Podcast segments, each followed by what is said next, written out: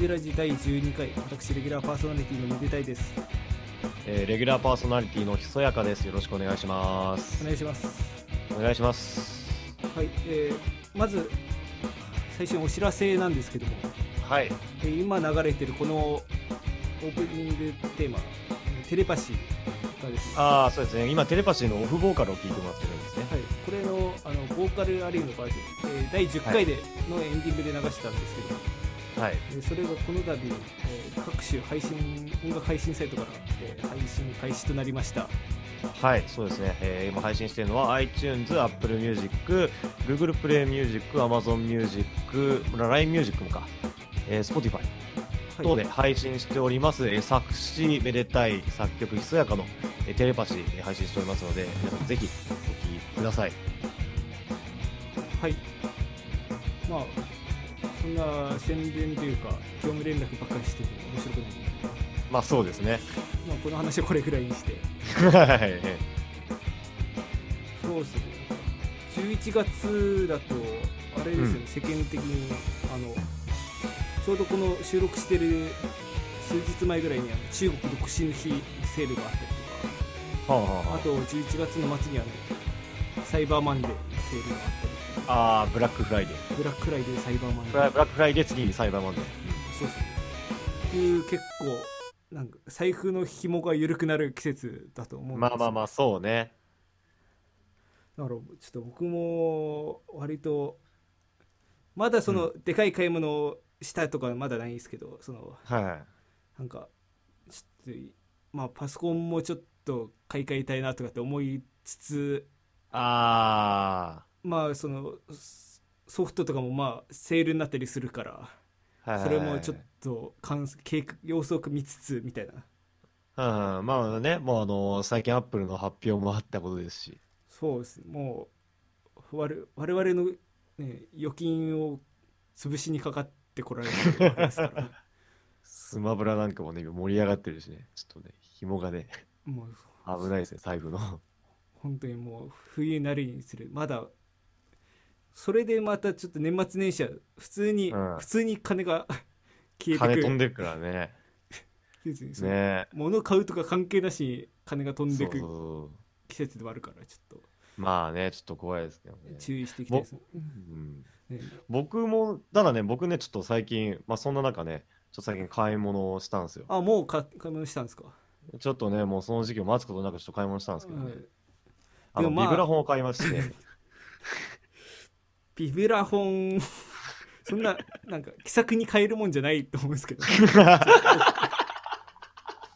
と素人なんで分かんないですけど。まあ、下手な中古車買えるか。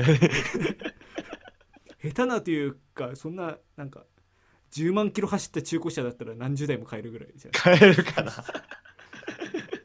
いや、あの、本当に、一生懸命、一生懸命節約して、一生懸命働いて、僕は、あの、会社の先輩に、もう、あの、久坂君、そんな苦学生みたいな生活しなくていいんだよって言われて。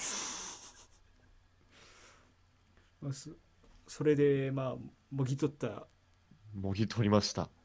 ビブラフォンを。おめでとうございますありがとうございます。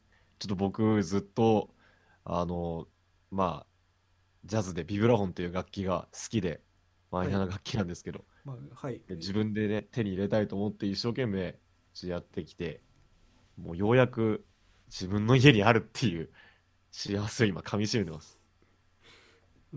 どうなんです？なんかあんまりビブラフォンのこと分かんないですけどそんななんか個人で持ってるものなんですか？まあ、アマチュアで個人持ちはもう、あ、ほぼないだろうね。そうですねまずでかいんですよ、これ。ああの、ー高さがまず80ぐらい、奥行きがまあ80ぐらい。で、もう、あの、で、横が140ぐらい。両手伸ばしてやっとぐらい。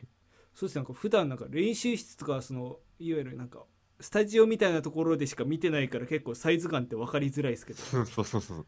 結構、あもちろん、ちょっと大きめのは買ってるんですけど、大きさはいろいろある。で、まあ、そうですね。というわけで、なんで、今回は、今回はですね、はい。僕、私、ひそやかが、あの、ビブラフォンという楽器、まあ、今聴いてる人で、ちょっと全然何言ってるか全然わかんないっていう人ももしかしているかもしれない。あんまりあギターとかピアノとかそういう楽器と比べたらやっぱりメジャーではないので、ーうん。吹奏楽とかオケやってる人は知ってるかもしれないけど、じゃあこのビブラフォンという楽器がどういう楽器なのか、はい。で、まああの、まあどういう、聞いたらいいのかとか、そういうのを、ちょっとビブラフォンについて語る回、ひそやかがもうビブラフォンを語るだけの回っおていうのをーやりたいと思います。今日は一日ビブラフォン三昧っていうもう今日はビブラフォン三昧。ねオタクがビブラフォンについて語ってみた。YouTuber みたいなうん、語った結果。え閲覧注意閲覧注意。何があるんだよ。まあ、まずそもそもビブラフォンって何かっていうと、まあ、あと、僕、鉄筋とか木筋とか答えてたんですけど、ああ鉄筋だよって。いや、でもね、ちょっとね、本当にわからない人には、楽器とかも、あのー馴染みのない人は、やっぱりそれでも混乱するみたいで、まあマリンバとか聞いたことあるけど、みたいな。マリンバと鉄筋ってどう違うのっていう謎の質問されたりとか。いやでもまあ漢字で書けばまあその材質がわかるじゃないですかまあね、まあね。木と鉄でただね、まあ、横文字で言われると、ビブラフォンうん、まあね。まあ、ビブラフォンとかマリンバが、はい簡単に言うとマリン、ビブラフォンとかマリンバとかが、なんか、セダンとか、SUV とかワゴンとかするなら、木筋鉄筋が車みたいな。ああその大カテゴリー小カテゴリーみたいなそうそうそうそう。木筋鉄筋。えっと、音楽室とかにある、その鍵盤を、こう、バチで叩くような、うんその鍵盤楽器っていうのは、本当にざっくり言うと、えっと、木でできてるか、鉄でできてるかのどちらかです。それが、木筋と鉄筋。あすごいざっくりですねざっくり言うと。まあ、ちなみに、もう、今、鉄筋、鉄じゃなくて、大体合金なんですけど、まあ、今回は便宜上適切とします。鍵盤楽器は、鉄でできてるか、木でできてるかです。すごい予備校のなんか重要なポイントを知ってる人そうです。あの、皆さん、これだけは覚えてください。鉄筋か木筋で、で、ビブラフォンは鉄でできてます。鉄筋です。うん今日ね、これだけ覚えて帰ってください。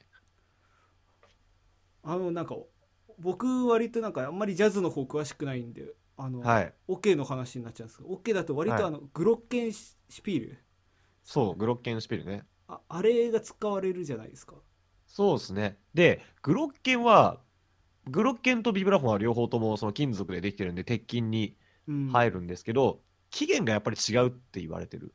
ああそうなんですかビブラフォンは、やっぱりそのマリンバ的な発想に近いんだけど、ああグロッケンは教会の鐘とかがルーツとされてるっぽくて、へえなんで、発想的には。だから、やっぱりちょっとし違うみたいですね。じゃあちょっと、ビブラフォン、グロッケン、マリンバ、シロフォン、この大きく4つあるんですけど、あ、うんこっから先はちょっと、あのー言葉だけ聞いても覚えられないと思うんで、話半分で聞いてください。わからない人は。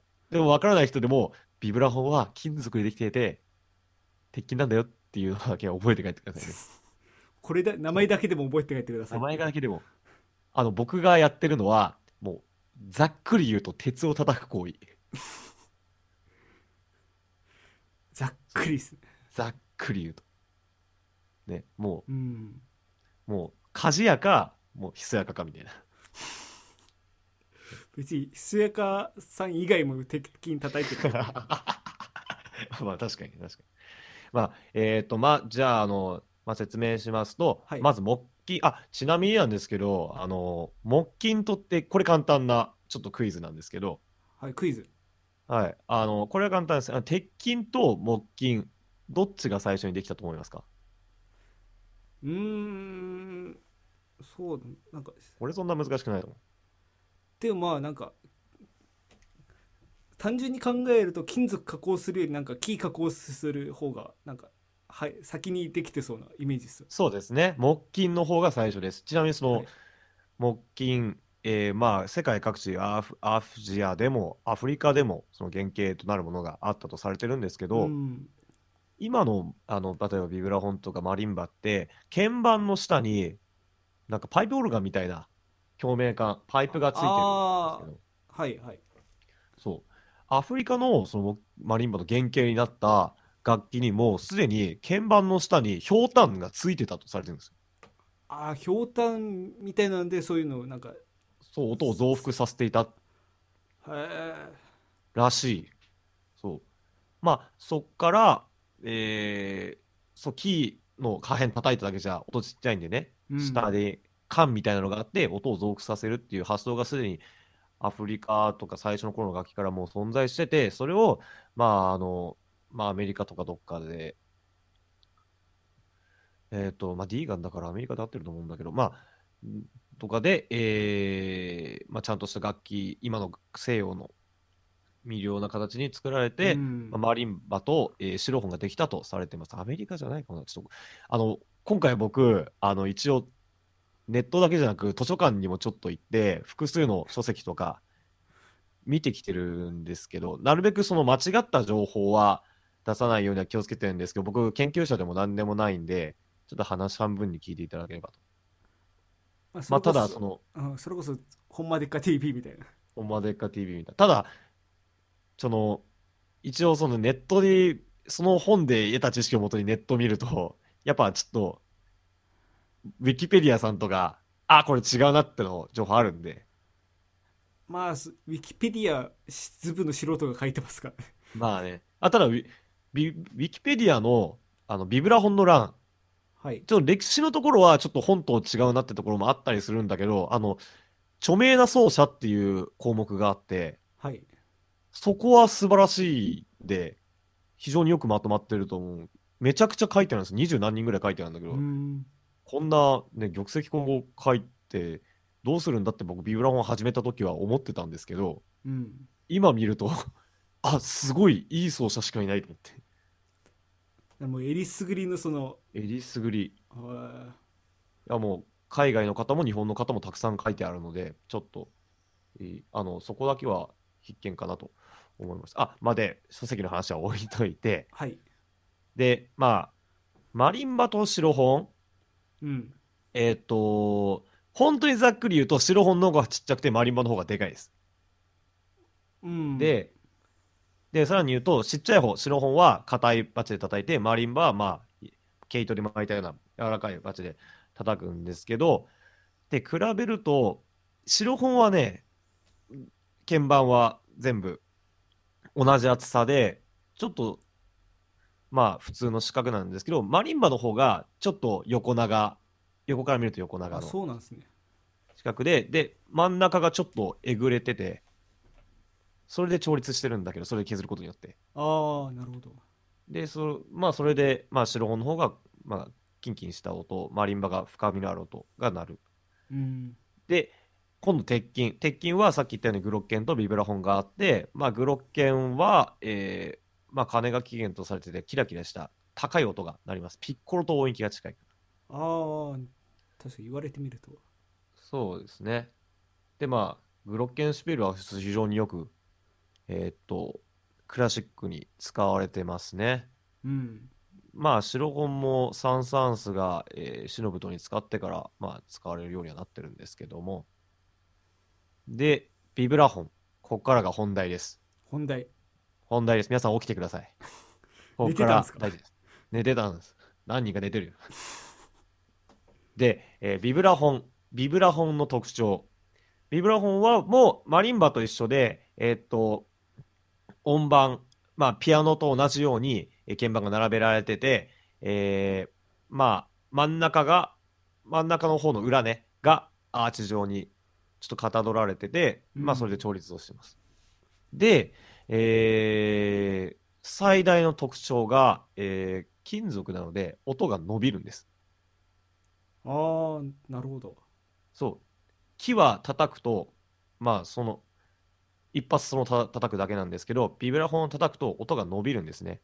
うん高音って。まあグロッケンもそうなんだけど、グロッケンはそもそもちょっと体がちっちゃいんで、まああんまり伸びない。あと、びそう。グロッケンあと鏡面感ないしね。さっきああじゃあ説明した。まあ、その大きさだったり鏡面感の有無だったりでそのビブラフォンの方がより伸びやすいっていう、伸びやすい。うん。まあ、グロッケンも共鳴感があるやつはなくはないんですけど。で、ビブラフォンの特徴として音が伸びる、音が伸びるんで、それを止める機構があるんです。ダンパーとペダル。うーんだからピアノと一緒。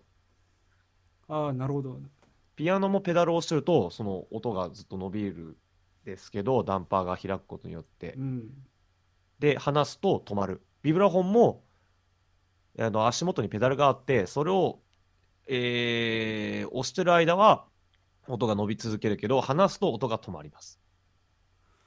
あそういうのがあるんですね、そうそうそうそう。うん、で、えー、と、あ、ごめんなさい。もうこ、こっからもう、はじ、始めるけど、皆さん音聞きたくないですか？お今回ですね、今、僕今、いつも喋ってる、いつもデスクの前に座って、あの、喋ってるんですけど、はいはい えーっと、今回マイクもう一つ用意して、ビブラフォンの前にマイクを置きました。こっからはちょっと、そうう、ん叩きながら、実際の音を聞きながら説明していこうかなと思います。ちょっとビブラフォンの前に立ちますね。ちょっと声ちっちゃくなるけどごめんなさい。そんなになんかすぐ移動できるんですかね？なんかまあ家の中だからね。はい、今ビブラフォンの前に立ちました。はいえっと、では、えー音を出したいと思います。こんな音がします。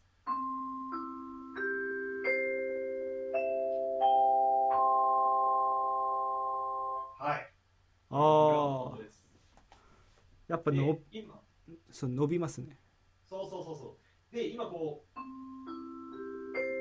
こう、ペダルを押してる間は音が伸びる。こう離すと止まります。あだから、一個ずつ鳴らすには、っていうふうに、まあ、一個ずつ音を切ってやることもできる。あうんっ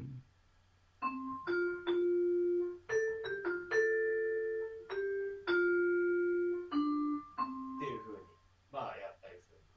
なるほどマリンバとか、シロフォンとかだと、音を伸ばす機構がないので、今、ペダル押してない状態だと、みたいな、こう、これ、今、ペダルが上がってる状態。ああはい音伸びないんですけど、マリンバとかシロフォンとかってこういう状態に近い。だからマリンバとシロフォンでそのメロディーみたいなので音を伸ばす必要があるときは、こうやって。ああやってるやってるそう、ロールね。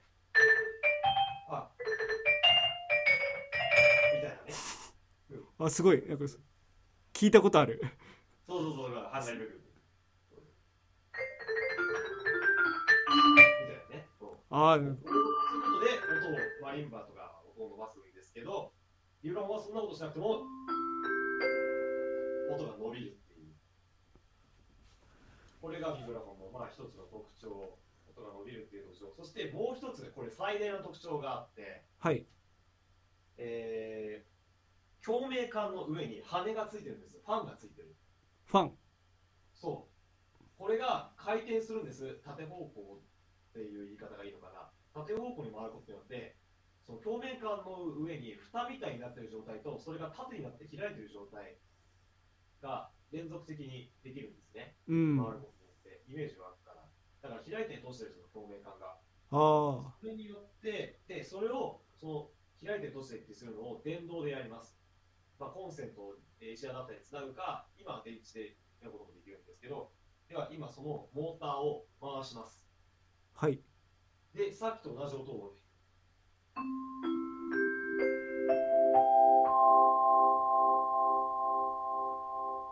わかりますか？今、ワンワンワンワンしてるでしょ。してましたそう、ビブラートがかかるんですよ。まあ、トレモロに近いかもしれないけど、これだから、これビブラフォンって言うんですよ。なるほどえーモーター止めます。はいああ確かにだだいぶ違いますねだいぶ違うんです。音変わるんです。だから、こう、えー、この状態が本当に特徴的な音なんですね。うんで、これスピードが可変です。動かすことができます。今、モーターのスピードありました。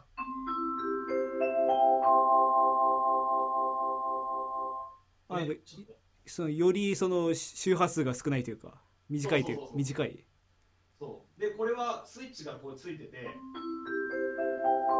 由に変えることができる。あ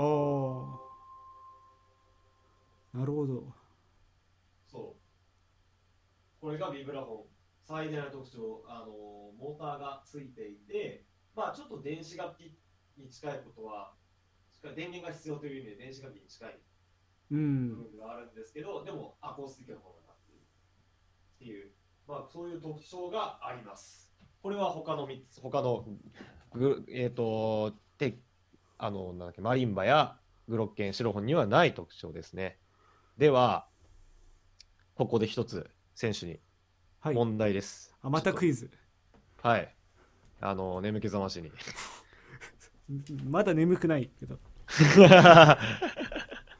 えーっと、まあね、皆さんもちょっと考えてみてください。えーっと、今言ったビブラフォンには音が伸びる、ダンパーがついているうんっていう特徴。で、共鳴可能にファンがついててビブラートがかかる。この2つの特徴があると言いました。はいでは、実はもう一つ、これあんまり重要じゃないんですけど、えっと、えーマリンバ、シロフォン、グロッケンにはない特徴があります。それは何でしょもう一つうもう一つ特徴があります。これはあの、これはあんまり重要じゃないんだけど、他の3つの楽器にはない特徴があります。えー、これもう、もう本当に重要じゃないんで、単なるクイズです。それはなんか音に影響ってある？音に影響は、ああ、しないね。構造上の問題。ああそう、構造上の、構造上違うところがあるんですよ。えー、なんだこれね、知らないとは意外と気づかない。ヒントを言います。えーっと、今言った他の特徴が関係してます。え皆さんも考えてみてください。構造上、ビブラフォンだけ違いがあります。ー、なんだろうなじゃあもう一個ヒント。ピアノは、この特徴で言ったら、マリンバ側。えってことはピアノもなんかあるそういうなんか法則みたいなのがあるってことですか？そう、この法則で言ったら、ピアノ、マリンバ、えーグロッケン、シロフォンは仲間で、ビブラフォンだけやっぱり仲間外れ。なんだろうなでは、最後のヒントです。はい発見と黒鍵。え発見と貢献？見て、見て、発見貢献の話してないでしょ。あわかりました言うと思ったわ。ああわかりましたはい。もう当てちゃっていいですか？あ、どうぞどうぞどうぞ。あのなんでしょあれですねあのう。マジ本当にわかる？いやあ当てちゃっていいですかっていう割にあれだけど自信あんまないけどあ、いいよ。あの向きじゃないですか？向き？あのドドレミファソラシドのその多分ピアノはあのどこから上がっ上がるのが右方向だけどうん。ビブラフォンだけ、だけ右が低くて、左が高い。これでしょ叩きづらえ違います。残念。あ超恥ずかしい当てに行って外したから超恥ずかしいいや、面白いな。いや、いや、その発想はなかったわ。えじゃあ もうもうなんで僕の中にはない正解、正解言います、正解言います。正解は、発見と黒鍵がビブラフォンだけ同じ高さにあるんです。高さ？そう。そう。ピアノあるでしょ？ピアノは黒鍵の方が高いじゃん。マリンバも、位置的にってことねそう。マリンバも、シロフォンもグロッケンも、あの、黒鍵が高くて、まあちょっと重なってるんですよ。うんこれ写真見ればわかる。実はビブラフォンだけ全部平らなんですよ。ああ言われてみればばでしょ。言われてみれば。ていうかそもそも今まで気にしたことがなかったっすねそうそうそうそう。なんでかっていうと、まあやっぱダンパーがあるから。ダンパーがあって一度あーなるほど整えないといけないから。そう。で、に言われてみるとそうっすそうそうそうそう。ね、ちょっと面白いでしょ。で、あね、あのーで、で、まあ、音高さが差があって、他のやつは高さに差があって、ちょっと重なってるから、うん。発見と黒鍵の移動が、まあそっちの方がスムーズなんですけど、うん。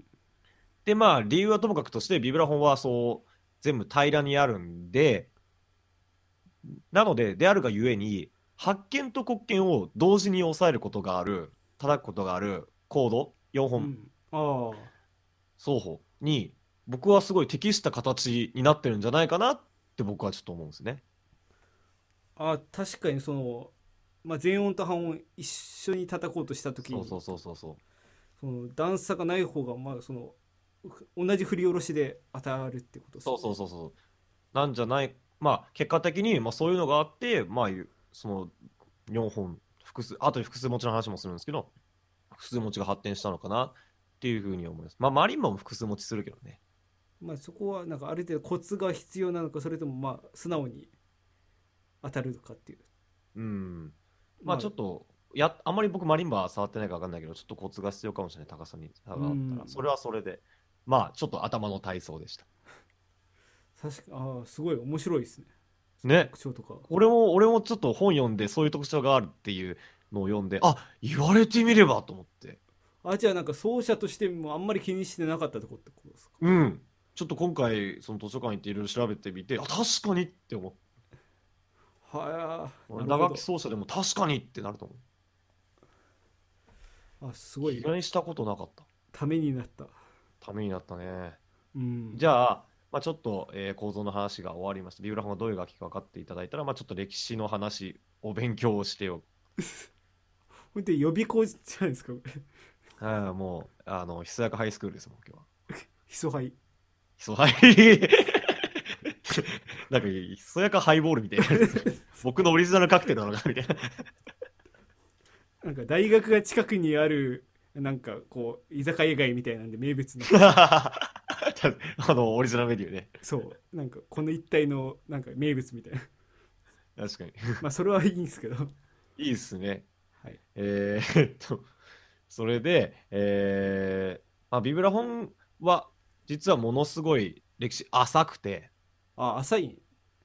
うん、もうやっと100年経ったぐらい、うーん。すっごく遅いです。えっと、マリンバはそれこそアフリカややアジアに原始的な楽器があったりとか、やっぱり8 1000少なくとも1800年代にはもう他の楽器は全部できてると思います、その原型は。うん。で、ビブラフォンができた、ビブラフォンのような、まあ、その発煙装発音装置を備えた楽器っていうのは、1916年に、えーアメリカのリーリードラム社、ハーマン・ウィンターホフという人が作ったとされています。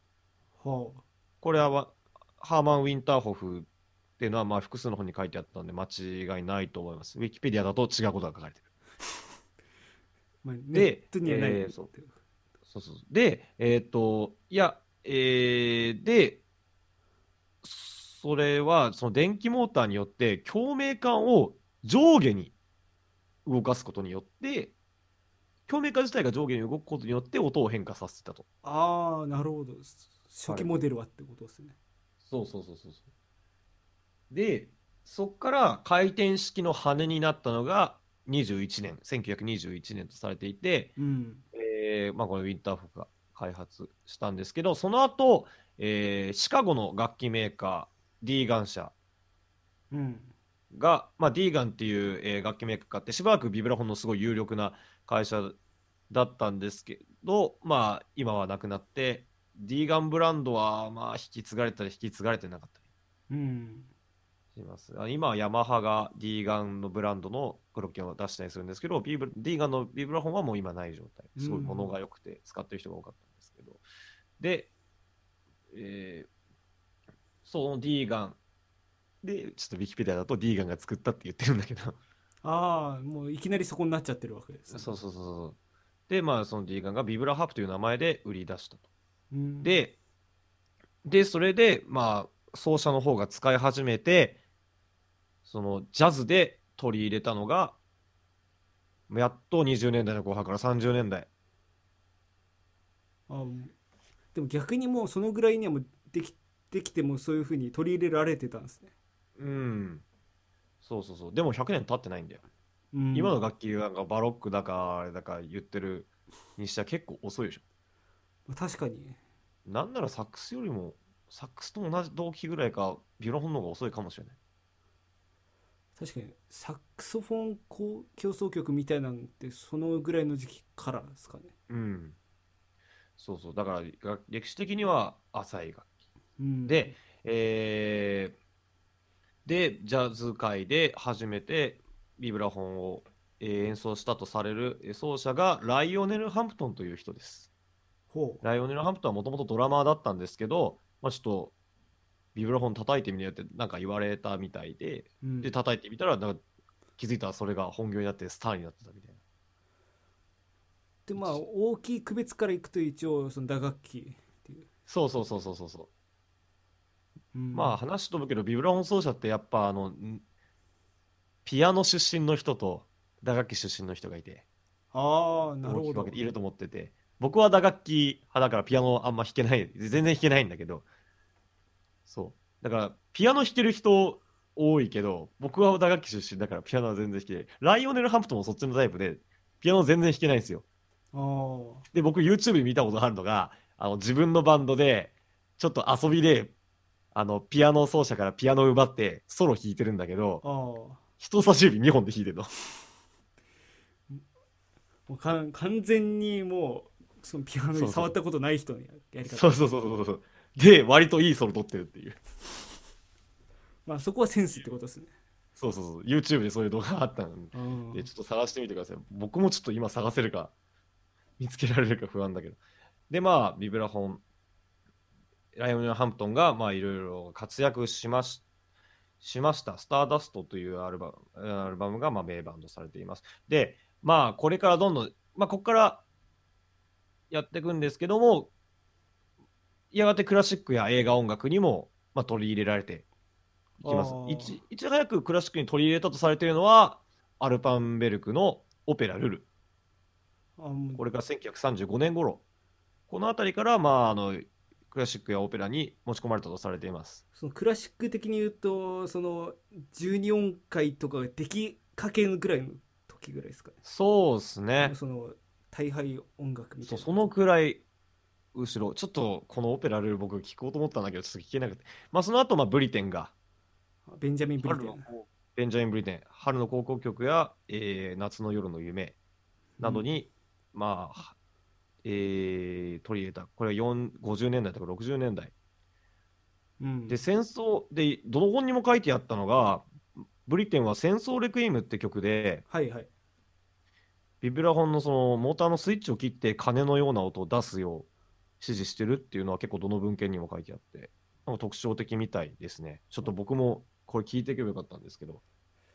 一回通しで聞いたけどちょっと覚えてないあです、ね、本当なんかビブラフォンのを鐘に見立ててっうんていう部分があるらしい。なるほど。まあ、あとはコープランドが使ってたりとか、まあ、さまざま、そのあたりから、えーえーなんだっけ、えークラシックでも使われるようになったと。で、えーで、えージャズの方では、はいジャズの方では、まあ、ライオネル・ハンプトンが第一人者として、いろんな人が、有名な奏者が、あんまり数はいないですけど、まあ、出てきました。で、うん今日これからいろんな名前挙げていきますけども、今日、えー初めてこれ、ジャズビブラフォンというのに触れる人は、触れる皆さんは、はいえ2人だけ覚えれば大丈夫です。2人だけ覚えてください。はいえーミルト・ジャクソンと、えーゲイリー・バートン。ミルト・ジャクソンとゲイリー・バートンはい、最悪この2人だけ覚えて帰ってください。で、すごく乱暴な分け方すると、うんすべほとんどのすほとんどすべてのジャズビー・ブラウン本奏者はこのミルト・ジャクソンタイプかゲイリー・バートンタイプです。に分類されると。なんか弾き方に特徴の違いがあるってことですか？はい。ではその特徴の違いここで問題ですがその特徴の違いとは何でしょこれどっちかっていうと世界不思議発見みたいな。う 確かに確かに。俺も今気づいた。これはあの今までの中にヒントというかもう答えは出て出てる内容ですね。あこの2種類の違いってことですよね。うんこの2人もう決定的な違いがあります。あれですか？そのさっき出たそのなんか元がピアノ奏者だったか打楽器奏者だったかってあー違う。それはね演奏聞いただけじゃ俺にはよくわかんない。かもしれない。ああじゃあなんだろうな。もう演奏聞いただけでわかる。ああ聞いただけでは場合によってはわからないかもしれない。見た目見た目ですぐわかる。見た目。うん。見た目。これは当ててほしいな見た目？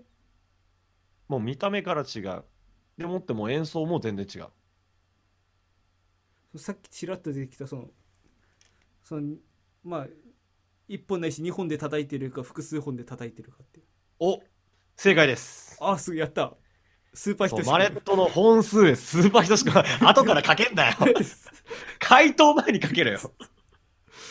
しかも1回外してるからもう確かにもう募集とされてる 普通に募集ですねうんそうです。えーっと、ジャズの人の中でも、え2本で演奏する人、マレット2本で演奏する人はと、ロット1本ずつ演奏する人と、2本ずつ持って演奏する人、合計4本で演奏する人の2タイプがいます。うんで、ミルト・ジャクソンは2本で演奏する。あーゲイリー・バートンは4本で演奏する。そそれぞれ、その2本タイプと4本タイプの人の、まあ、一番有名なところで言うと、ミルト・ジャクソンとゲイリー・バートンかなって思います。うんこの2人をぜひ覚えて帰ってください。ちなみにライオネル・ハンプトンは、まあ、2本。なるほどはい。で、ライオネル・ハンプトンが、まあ、や、まあ、こう、ビブラフォンでわーって言って、ジャズビブラフォン合うじゃんってなったところで、えーミルト・ジャクソンっていう奏者が、えービブラフォンを始めます。で、まあ、もともとギターとかやってたみたいなんですけど、うんで、それで、えーものすごく、もう、ジャズの中で最も有名なビブラフォン奏者なんじゃないかなと思います。ミルト・ジャクソンは。もはういろんな名演を残していて、まあ、マイルス・デイビスとのアルバム「バックス・グルーブ」が有名だと思うんですけどもでものすごく有名なバンドも組みました、えーそれが、えーピアノのジョン・ルイスと他3人あ他2人と、えーなんだっけみゲあえーミルト・ジャクソンでの4人で組んだ、えー MJQ っていうバンドですね。MJQ はい。覚えてますか？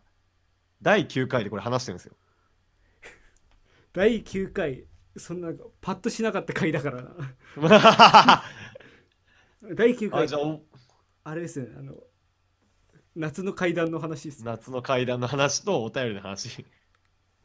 そう、第9回実は MJQ の話してるんですよ。じゃあ、じゃあ、じゃあ覚えてないということで問題です。MJQ、えー最初はミルト・ジャクソン・カルテットっていうの略でした。後に違う名前の略になります。これは何でしょう？マイケルジャクソン何の略でしょう？マイケル・ルジャクジャクソンじゃねえよ。違う人入っちゃった。カバーばっかやる。MJQ でしょそう。第9回で答え言ってるからね、これ。えー、やばいなんでパーソナリティがそんな試されなきゃなんないんだ まあ仲間内で潰し合ってるからね。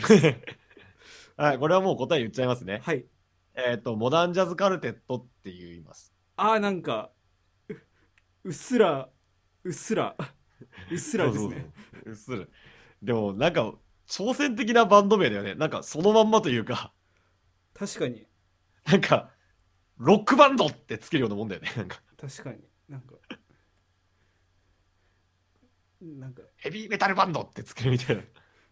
なんか、強引さがあるというか。なんんかビブラフォンっていう、なんかそんなめ、そんな第一線じゃない楽器でモダンジャズを代表するカルテットみたいな、すごい挑戦的なチャレンジャーネーミングだなって思う。確かにクラシックオーケストラ的な。クラシックオーケストラって銘打っといて現代音楽ばっかやってるんでしょ それいいね。まあ MJQ っていうバンドでも有名。で、はいあの、ミルト・ジャクソン個人の有名。ミルト・ジャクソンの音の特徴いいですか？えっと、はいえっと、ライオネル・ハンプトンの時って、ビビビブラフォンのところに移動します。えっと、あまた行ったは早めで、はいバチは固め。だから高質な音が多多かった。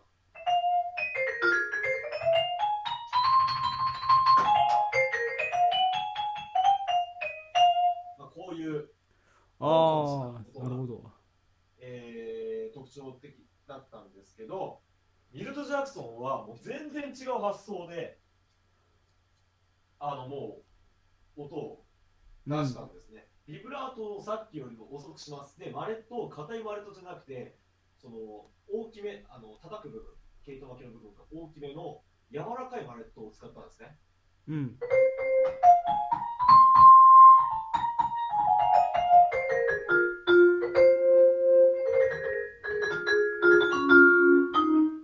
あだいぶ印象変わりますね変わりますね。もう一回硬いバチで叩きますよ。あ、ビブラートの速度が入ってそのまま。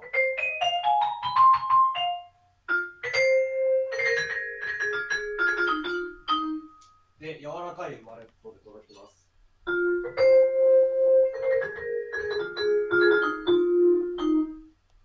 うーんそうアタックはありつつも、なんていうか、深みがあるというか、ちょっと声に近くなったような印象を僕は受ける。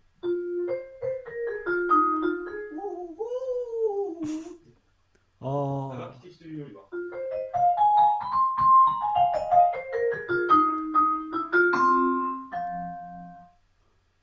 なるほどそうそうマレットの違いで音がこんなに変わるんですよ。まあ、もちろんビブラートの違いでも全然音変わるしね。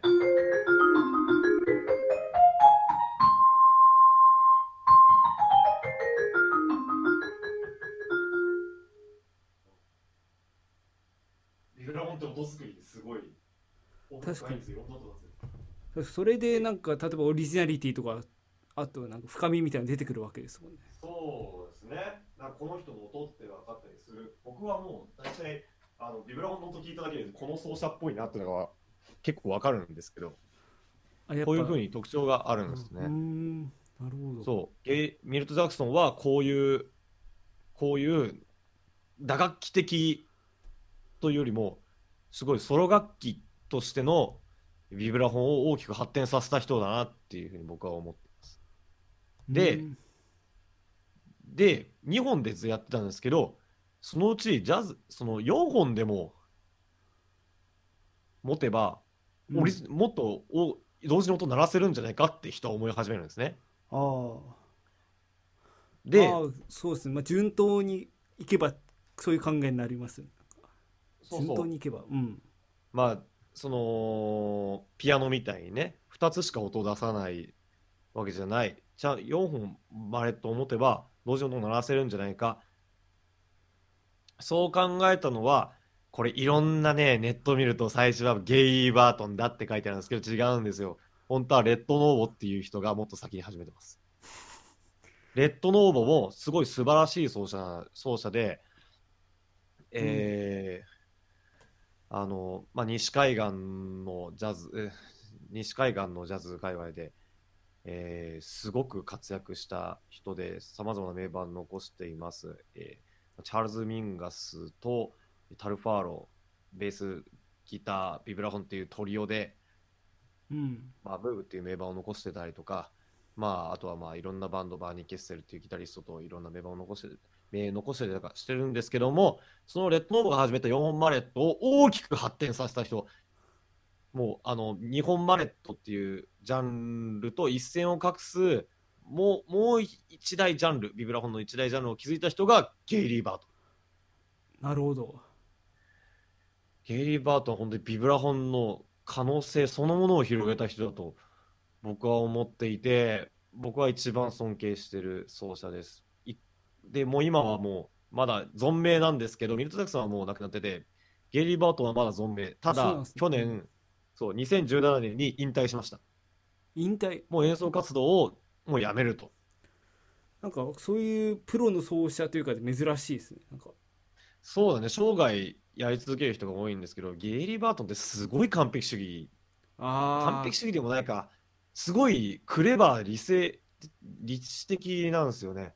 うん超理論派。なんかそのバークリー音楽大学の学長を務めてたりとか、まあ、ずっとその講座をやってたりとか、うん完璧主義とはやっぱりちょっと違うかもしれない。すごい理論がクレバーで、すごい賢いんですよ。だから、結構体の衰えで、がやっぱりその77歳でやって結構あったらしくて、うんもう中途半端な演奏するぐらいだったらもうきっぱりやめると。あそれはまあ潔くかっこいいですねそういう考え方も。僕はもう、それの日本ツアーが、小曽根誠さんっていう、もう超一流ピアニストとさんのデュオの、そのピアノとビブラフォン2人だけのうん。そのコンサートがあって、ずっとその2人で活動してるっていうのがあったんですけど、もうそれの日本最終ツアー、これが最後、これこの本番をもってゲイリー・バート引退っていう公演を僕は見に行ったんですよ。ああすすごいそうそう、もう本当に感動して、すごかった。じゃあ、ゲイリー・バートンの音の特徴いきます。ゲイリー・バートンは、えー4本で叩きます。はい今まであえてずーっと2本で叩いていたんですが、4本叩くと、和音が奏でられます。ああなるほど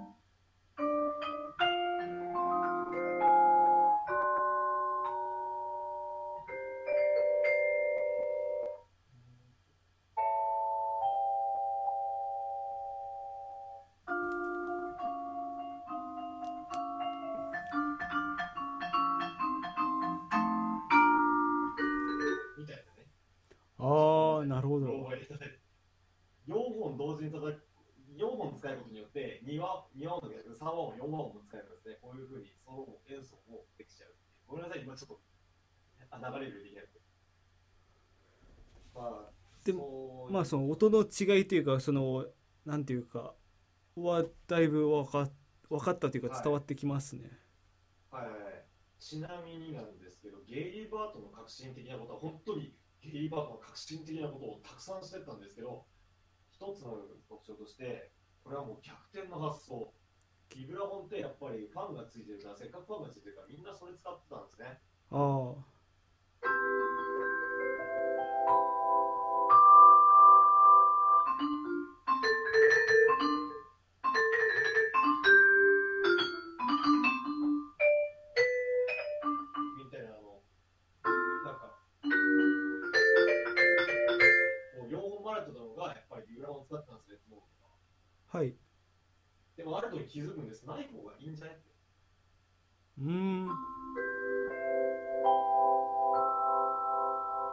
確かに綺麗な音なんだけど、ゲイリー・バートのこの4本マレットを使って、えーガンガン伴奏っていうものをし始めます。ピアノとギターのように伴奏できるんじゃないかって思い始ですね。うん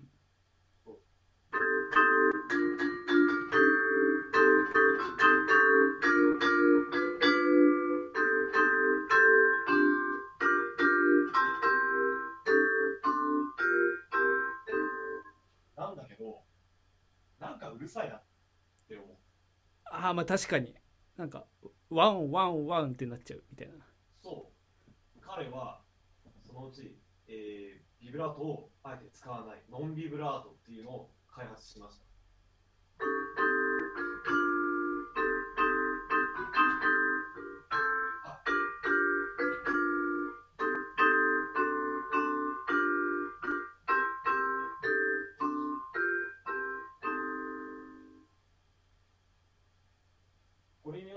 伴奏が、まあ、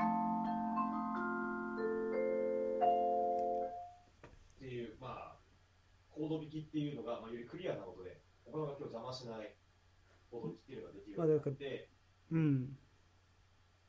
そのビブラフォンとしての最大の特徴みたいなところをあえて使わないことによって。そう。そう。あえて使わないことによって逆に特徴的な音を生み出したんですね彼の音ってクリスタルのクリスタルみたいな音透明感のある音ってよく形容されるんですけど実はそれはビブラートを使ってないから。うーん。知らない人が彼は実はビブラフォンなんだけどビブラートを使ってないんですよ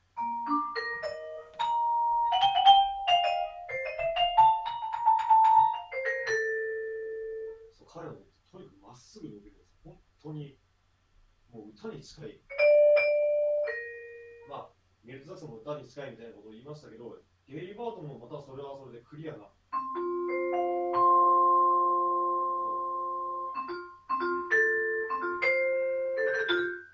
えーと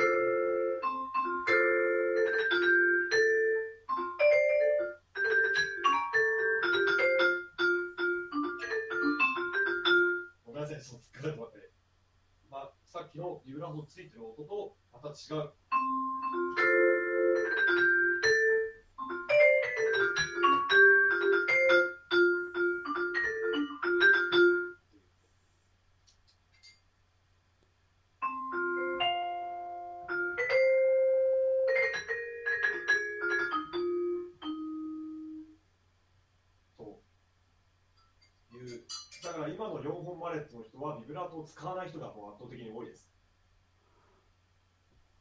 ぱりそういうのがなんか知れ渡ってからってことですね。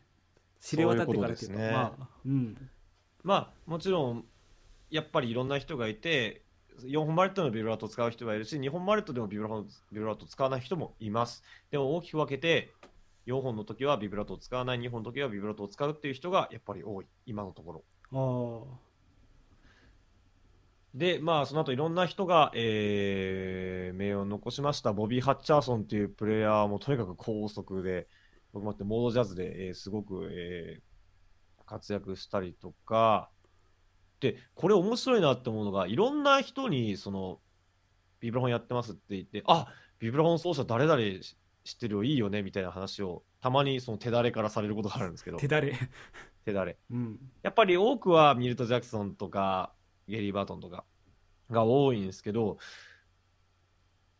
ビブラフォン、まあ、ジャズを起点にいろんなジャンルにこう発展していってはい。どのジャンルにもやっビブラフォン奏者って有名になった人がなんか割といてうん。だからこのジャンル好きだからこのビブラフォン奏者知ってるってんで何々何々っていいよねこの人いいよねって言われてあそこ？みたいな。ああじゃことがあ結構ある。あその人えすごいな。でも確かにそのジャンルだとめっちゃトップだもんな。みたいな。絶対的に有名な人がみんなこうその人が好きっていうよりもまあそのジャンルごとに。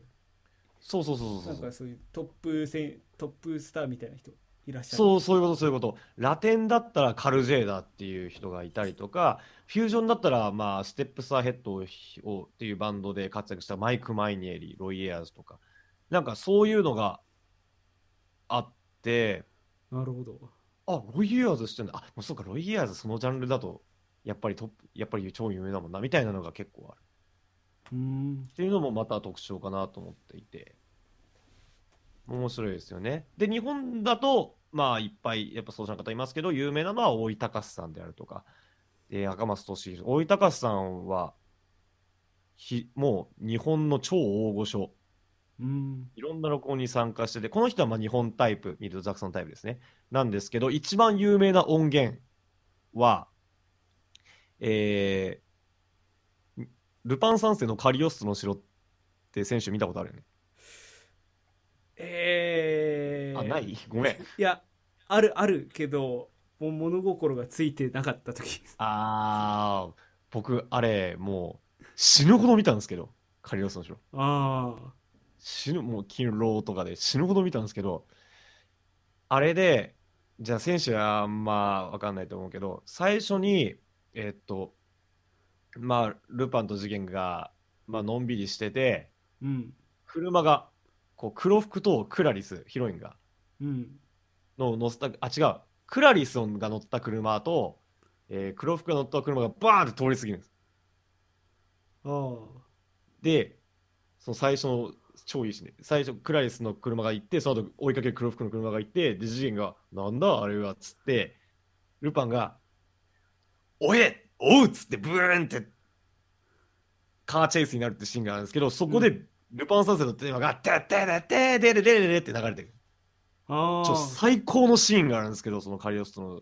そこで流れるルパン三世のテーマのメロディーを弾いてるのがビブラフォン。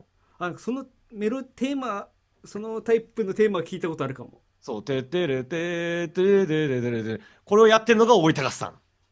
ああなるほどねあの聞いたことはありますねそう。これやってるのが大井隆さん。まあ最近の録音だと、えーっと、最近僕見つあ、これ大井隆さんだって見つけたのは、えーっと、椎名林檎さんの最近カバーアルバム出したんですよね。うんなんだったっけな。この人生は夢だらけとか入ってるやつ。えー、っと、ちょっと待って。どれだったっけな。全然若くない。ものすごくもう、もうおじいちゃんなんだけど、うんお会いしたこともあって、サイン入りの CD もらったんですけど、すごい気さくな方で、あそう本当にいいこと。あー、そうだ。逆輸入航空局っていうアルバムだ。えーその人生は夢だらけとか、あとはまあ、 SMAP の華麗なる逆襲とか、セルフカバーアルバムですね。それの、えートラック3少女ロボットっていう曲に思いっきりビブラフォンソロで、えー大井隆さんが入ってます。えーで、あとは赤松俊弘さんっていう、今度はもうゲイリー・バートン超リスペクトの、え4本バレットの代表の方がいますね。うんまあ、Facebook でつながってるんですけど、ビブラフォン界隈狭い、狭いの。言っとくけど、狭いの。あの、もうビブラフォン買ったら真っ先に言う Facebook で、あの、おめでとうって言う。すいません。また、その日本の第一人者の方からってことですねそうですね。うんうんまあ、大井隆さんっていう。はい ここれ喋っちゃうと特定につながっちゃうからね。まあまずいな、まあいいや。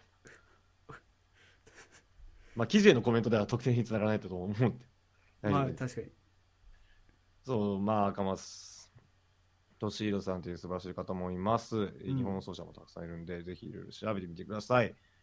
で、えー奏者の、ジャズ奏者の方はこの辺にして、はいちょっと奏法の話をしようかなと。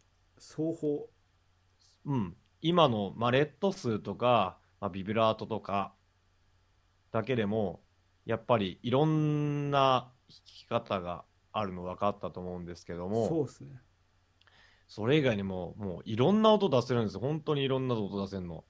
えーっとね、今、特殊奏法の話を、今こう、これ、金属の音が振動してるから、音ずっとこのままだと思うじゃないですか。まあそうですね。まあ金属叩いて鳴らす。ある程度まあ融通聞くとはいえ限界はあるのかなそう、これ実は、これ今回再現できなくてごめんなさい。ピッチベンドってできるんですよ。うーん。いわゆる、ボーっていうのができるの。えどどうやるんですか？これはゲイリー・バードが開発したのかな。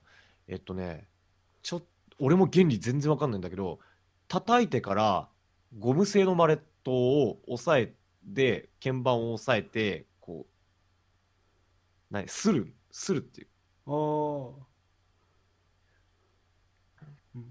みたいな動作をすると、音が変わるんです。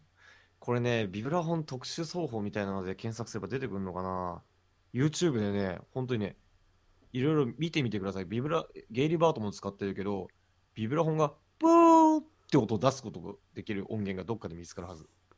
えなんか全然話だけ聞いてても全く分かんないですそう、説明できないのが申し訳ない。説明しかできないのが申し訳ない。まあ、あとは、弓で弾い、コントラバスやチェロの弓で弾くこともあります。弓で弾く？あそう。叩くってことですか？いや、そうじゃなくて、鍵盤の端っこを普通に弓でするの。へすると、えグラスハープみたいな音が鳴るんですよね。ああじゃあなんかあのなんていうかこうなんかすなんか透き通ったような音がこうバーそうそうそうそうそう。これはもう現代音楽でもよくあるパターン。これ本当 YouTube に絶対あるんで、まあ、ビブラフォンボウとかで調べるとやっぱあるのかな。あれですかねあのあの仏具楽器のあのチーンって鳴らすあれあるじゃないですかああの仏壇に置いてあるようなあ、うん。ああれバチでこう周り回転させるとなんかそういうなんかグースハンプみたいなみたいな音になるじゃない？そうね、そうね。そういう感じ。あの普通な多分中国内内陸地っていうかで、うんそういう鳴らし方してた気するんですけどああ、なるほどね。なんかそうなるほどなんか分かんないものを分かんない例えで言ってしまった感がある 知らないものを知らないものに例えちゃった。今聞いてる人、ちんぷんかんぷん。まあ、そうね。あと何の話しようかな。細かいところでいくとね。さっき、その、ダダンパーで音止めて、なんかメロディー叩いたって感じしてね。はい一個一個と止めてるんだけど、うんそんなことしなくても、今からこれ、今から鳴らす音は全部ダンパー押しっぱなしです。はい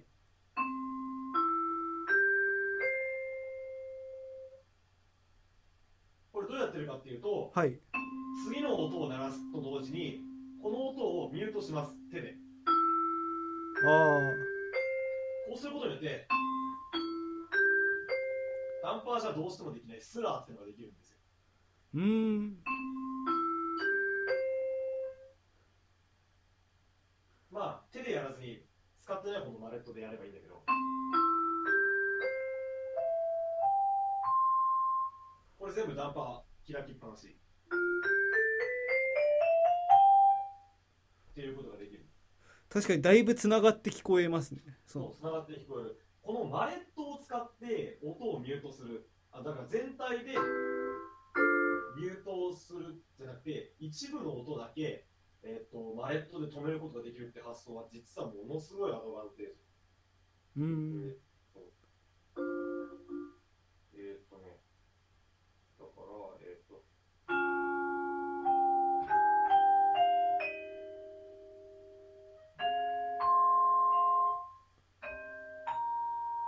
今わかる。下の鳴らしてた伴奏部分は伸びっぱなしなんだけど、上は音を止めることによって、ちょちょっと上だけスラーみたいになる。ああなるほ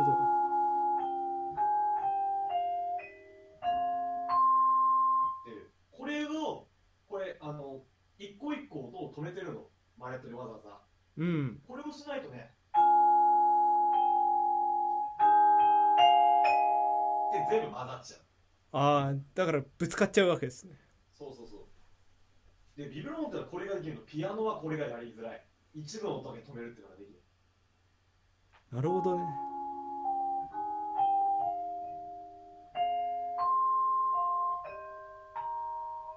っていうね。はあ。っていうのも特徴ですねまあそれを本当になんかそそれぞれの音叩いて鳴らしてるならではっていうかそうそうそうそう。まあ、あとは、特殊な方法で、これはあんまり使う人いるのいないんだけど、僕は対応してる、えっと、ハーモニクス。弦楽器でもハーモニクスって出せるじゃない？あじゃあ出せる出せるあの、弦のあの一部のところを押さえてやることによって、えっと、ちょっと周波数の関係で、うんまあ、高いバイオンだけ出すことができるっていう。あはいはいビブラフもそれできて、ビブラフォンって一般的には下の F から1、2、3、3オクターブ上の F までしか出せないんですけど、基本的には。うん3オクターブです、F から F の。まあ、はい今は C から C、もうちょっと足して C から C の4オクターブっていうのもあるにはあるんだけど、基本的にはこの音域。うんでも、これ以上の音を出すにはハーモニクスっていう技があります。鍵盤の、えっと僕は真ん中を叩いて、えっと鍵盤全部その糸が通ってるんですよ。あまんそのつなげてむにってこと？つなぐために2箇所に糸が通ってるんですけど、だから節節の部分で、節のところを叩くと、真ん中を押さえながら節の部分を叩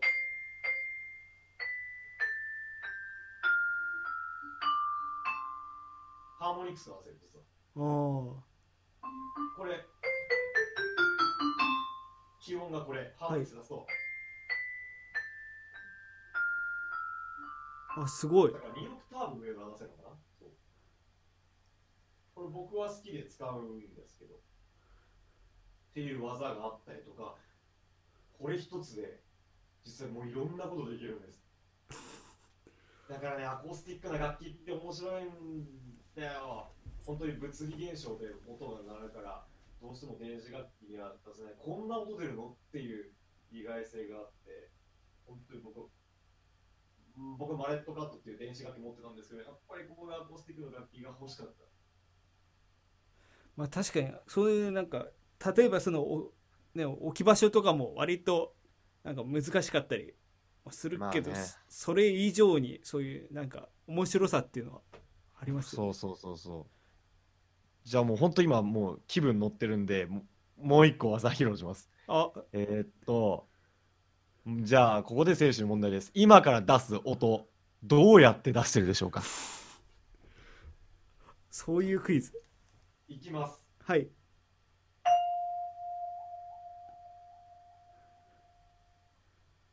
今わかります音ワウワウしたの。あのあれですね下下敷きをペコペコしたような音ってことですよねそう、今のビブあのモーター回してないですよ。モーター回した音はこう。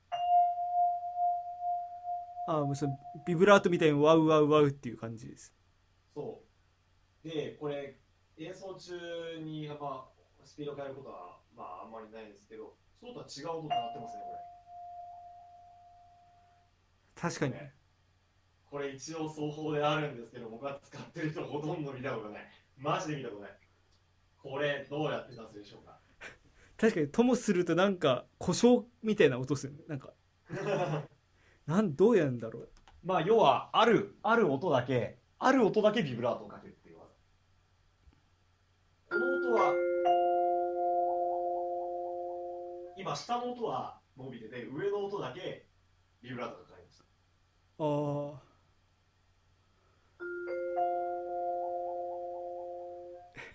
えどうやったらそんな音出るんだ？そのし下のパイプのとこも直接手でパコパコパコやってるみたいなあー、発想としてはいいね。正解を言います。はいこれ、絵がないと分かりづらいな。正解は、鍵盤の真上に顔を持ってきて、口をパクパクさせるんです。おかしいでしょ。これね、絵面最悪だよ。このラジオ収録してる遠隔地でそんなことがそう、もう一回やって想像してね。顔近づけて、これかなり顔近づけないといけないですよ。あだからこれやってる間喋ってないんですねそうそうそうそうそうそう。これマジで使ってる人見たことねえんだよな。でもね、こういうことができる。えき逆にどうやってそれを発見した？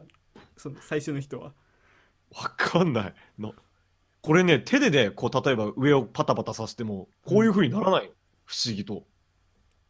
まあ口の中で割とその共鳴というかうん。空洞的にもしやすいうん。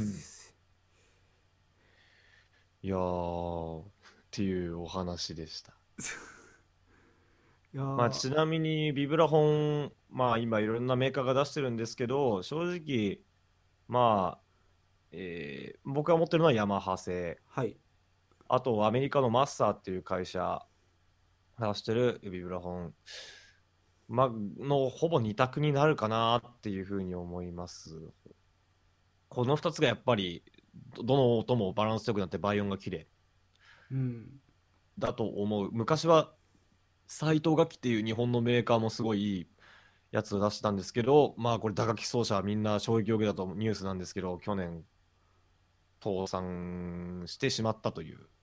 あまあ、斎藤ヤマハマッサーっていうところが非常に有名でした。まあ、斎藤楽器は今ちょっとあの、あの引き受引き受け手が見つかったので、そのうち復活するかもしれないんですけど、ブランド自体は。ーうんで、まあ、昔はディーガンとかコッスとか、そういったメーカーも、えー有名でした。まあそうまあそううんねまあ、そんなわけで、えービブラフォンの話をがっつりしていきました。いやーなんかその楽器自体はまあ知ってるというかまあどんな楽器かっていうの大体知ってるつもりでいたんですけどもなんかすごい奥深いですね、うん、で今回そのラジオで曲とかあんま流せないから曲の中でこういう風に使われてるぞっていうのはあんまり紹介できなくて残念だなって思うんですけど、いやでもその実例を出していただいて本当に。うん、あのールパン三世のルパン三世のテーマ80、80年代。あれは聞いてください。これがビブラフォンの音がって代表的な音なんで。うん。で、まあ、それ聞いていただいて気に入ってくれたら、まあ、あのゲイ・バートンとか、えーミルト・ジャクソンを聞いてくれればいいのかなと。もうそこまでいっちゃうともうどんどんもう深みにはまっていくわけですねうん。今回ね、ちょっとね、あんまりね、探せなかったんだよね。ポップスの中で入ってる楽曲っていうのをいっぱい探したいん、いっぱい、なんかないかなって結構探したんですけど、やっぱりね、あんまりないんだよね。広まってないんだよね。あもうこのご時世ギターエレキベースキーボードも小島真由美の恋の極楽特急ってすごいいい曲があるんですけど、まあ、そこに入ってたりとあか、あうーんと、まあ、これは教えてもらったんだけどね。最近はね、星野源さんが自分の得意なマリンバを今日楽曲にいっぱい使ってて、それでマリンバは結構広まってるのか広まってないのか。じゃあもうここはひそやかさんがもう広めていくしかないんじゃないですか いや、でも本当にそういうことができたらなって、僕のできることなんか限られてるかもしれないけど、うんさっき言ったみたいに、ちょっと今、買ったばっかでもうリハビリの途中なんで全然下手なんですけど、もう和製星野源と呼ばれ 星野源も日本人だよ。まあ、うん。まあ、ちょっとやっぱりビブラフォンってこういうな面白い音出るんですっていうのをなんかやっぱ自然に曲の中で使えたらなって、まあ僕も思いますし、やっぱりどんどんどんどんどん使っていきたい。で、みんながビブラフォンいいなって思ってくれるような、やっぱ演奏活動や、まあ、曲作りができたらいいなっていうふうに思いまして、何より自分がやっぱりこの楽器買って楽しみたいと思います。あ本当に。すごいいい話ですねはい。ってことは今後その、うんビブラフォンを持って外に演奏に行ったりとかってこともしていくってことですか？いやー、したいですね。まあ、車持ってないんですけどね。あ確かに車がどうしても必要かえっとですね、絶対に車が必要です。えっとね、ちなみにこれ、ビブラうん今、あの、はいこういう今こういう形ですけど、でかいですけど、うん分解できるんですよ。鍵盤外して、鏡面化外して、あ体もこうバラバラして。うんそうやれば車に乗るんですけど、やっぱ車ないと無理。もうバラしてもっていうなおっていうそう。そう。だから、だからこそマレットカットみたいな電子楽器、電車で一人で運ぶ電子楽器って超貴重だったんですけど、もうね、あー、もう車ないとダメ。あ、でもね、バラすとね、結構ちっちゃくなるんで、別にワゴンとかじゃなくていい。あなんか普通のなんかなんていうかセダンというかセダンはどうかな？後部座席倒れてほしいな。セダンでも行けなくはないと思うけどね。やったことあるわ、そういえば。やったことある。行ける後部座席を無にすれば。じゃあまあちょっと広めのそのボボックスまでいかなくてもまあ、そうね。まあ車種でいうとあのーノートとかあ、ノート乗ったことある。ワゴン R も行ったことある。なるほどあのあのぐらいを想像するあれば、うん、う後部座席が倒れる車だったら、まあ、いけるかなっていう感じ。まあそなんで、もう今はねう、ん家で叩くしかないっていう。まあ、その辺はなんか多分コントラバスと一緒ですねそのああ、車に対する乗り方は。まあね。まあ、ただもう、コントラバスは最悪持ち運べるけど、もうこれ、無理なんで、今、家で叩くしかないっていう。でもどうなんですか？家で叩いていいいいんすかっていうとちょっとあれだけど。えっとですね、はい。まあ僕、まあ寮みたいなところに住んでて、はい。で、今までもいろんな楽器、まあ、弾いてたんですよ。まあ、アコギとか、うん。まあ、三振とか、鍵盤ハーモニカとか。はい。まあ、ね、隣、やっぱ聞こえるみたいで、まあそうね。そういう楽器。うん。で、まあ、ちょっと許してっつって、まあ、この時間までだとか、あと今日音鳴りそうな時は音鳴りますって言ったりとかして、まあ、やってたんだけど、言われたのが、そうそうビブラフォン来た日に大喜び叩いてて、次の日言われたことが、今までで最強の貫通力だって。もう物理効果無視して無視しもて直接攻撃。それこそ脳に直接語りかけてそうそうそうそうそう。こいつ、脳内に直接。なので、さすがにこれは、休日の昼間だけにします。せっかく買ったのに練習したい。もうへ、もう、まだへ、全然下手だから、一生懸命学生の時練習しとけばよかった。まあでも一生懸命練習して、使えるレベルまで、思って車買って、ライブできたりとか、もいいにすればいいな。うもうちなみに今も特別な許可を得て、録音をしております。まあそうですねご近所トラブルだけは避けたいですからね避けたいです。えー皆さんもビブラフォンを買うときは、ご近所トラブルに注意しましょう。まあ 一番大事一番大事ですね一番大事。うんはい。というわけで、ビブラフォンについて語りました。おすすめの曲、いやもっと調べればよかったな。まあでも皆さんそれぞれ聞いてみてください。ルパン三世もまず聞いてください。ルパン三世のテーマを80ね、80。あ聞いてから、あ、ビブラフォンってこんな音なのいいなっていうのを感じていただければと思います。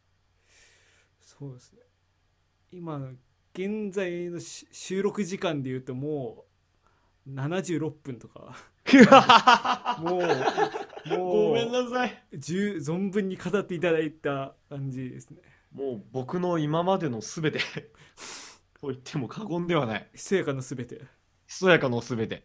もう来週からもう僕はもう抜け殻です。もう次回放送から僕はもう聞いて、ほー、ああ、そうなんだ。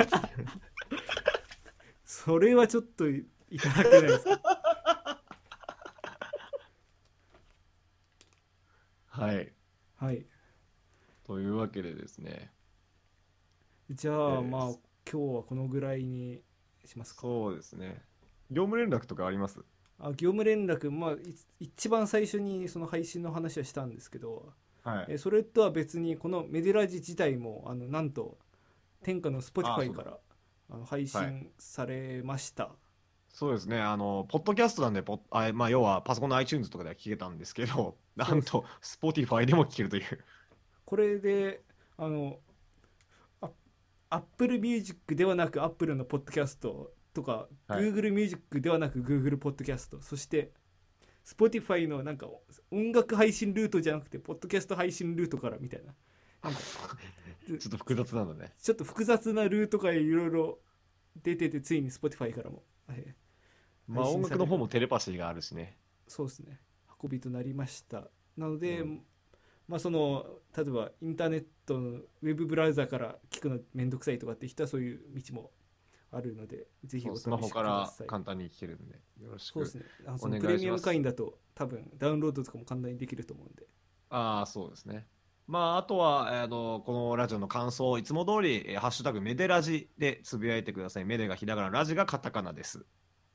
はいえまた、えーもうほとんど機能しないしてないかもしれないですけどあのメールアドレスもあるのではい。はいその ほとんど機能してない。えー、ツイッターで、まあ、書けないことだったり、まあ、書けることでも、まあ、直接伝えたいことや取り上げてほしいテーマなどありましたら、えはい。ーめでたいアットマーク LPRZ.xyz の方に、えーぜひお寄せください。